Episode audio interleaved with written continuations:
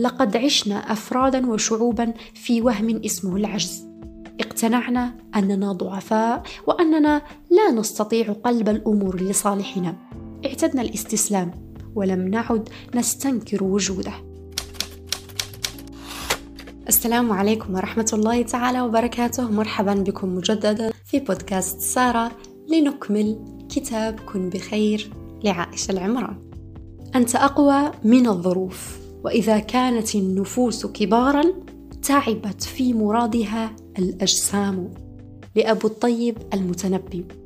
برغم أن الكثير منا يشعر أن ظروف الحياة أقوى منه إلا أن الكثيرين في المقابل أثبتوا أنهم أقوى من الظروف. هم موجودون حولنا وبكثرة. لكننا قد نغفل عن تقدير إنجازاتهم الشخصية في ازدحام الحياة. أقصد بالتحديد الأبطال الذين نراهم بيننا بشكل يومي وليس النماذج التي قد يعتبرها البعض خارقة للعادة أو بعيدة المنال برغم أنها قد لا تكون كذلك أبدا. عندما تتمكن من المذاكرة برغم سوء أوضاعك الصحية أو العائلية أو المادية وغيرها وتنجح في الامتحانات التي رسب فيها غيرك بل ربما تتفوق فيها فأنت أقوى من الظروف. إذا استطعت أن ترسم على شفتيك ابتسامة واسعة وتعامل من حولك بلطف ومرح وتضحك على المواقف العابرة في الوقت الذي تصارع فيه أمواج الاكتئاب العاتية وظروفا نفسية صعبة لسبب ما.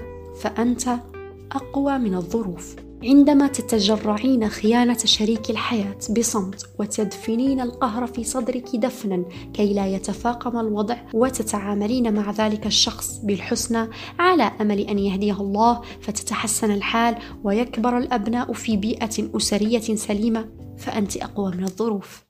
حين تكون السجائر هي متنفسك الوحيد وتتأصل هذه العادة فيك منذ سنوات المراهقة الأولى وحتى فترة متقدمة من العمر وتكون محاطا ببيئة تكثر فيها رائحة التبغ ومنظر التدخين ثم تتمكن من اتخاذ قرار لا عودة وتنجح فيه فتفوز بالتوبة والصحة. فأنت أقوى من الظروف. إذا وجدت نفسك حبس وزن زائد وأسير عادات غذائية سيئة تأصلت منذ طفولتك وساكنا في مكان يحفل بمغريات الطعام والشراب ولا أحد ممن حولك يدعم رغبتك في إنزال الوزن. وبرغم كل ذلك استطعت أن تصل بنفسك إلى بر الصحة واللياقة والرشاقة. فأنت أقوى من الظروف.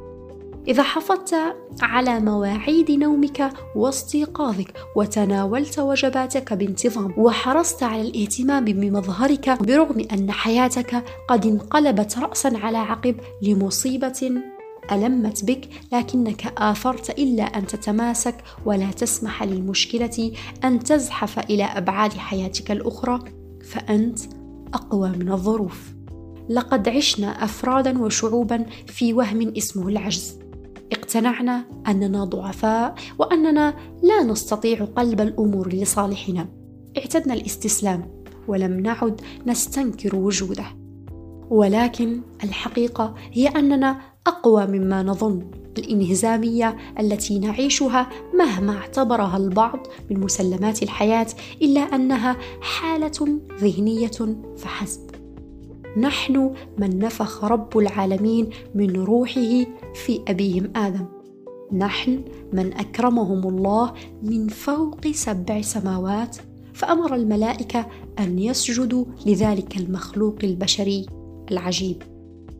ثق بنفسك فأنت قطعا أقوى مما تظن. كن بخير.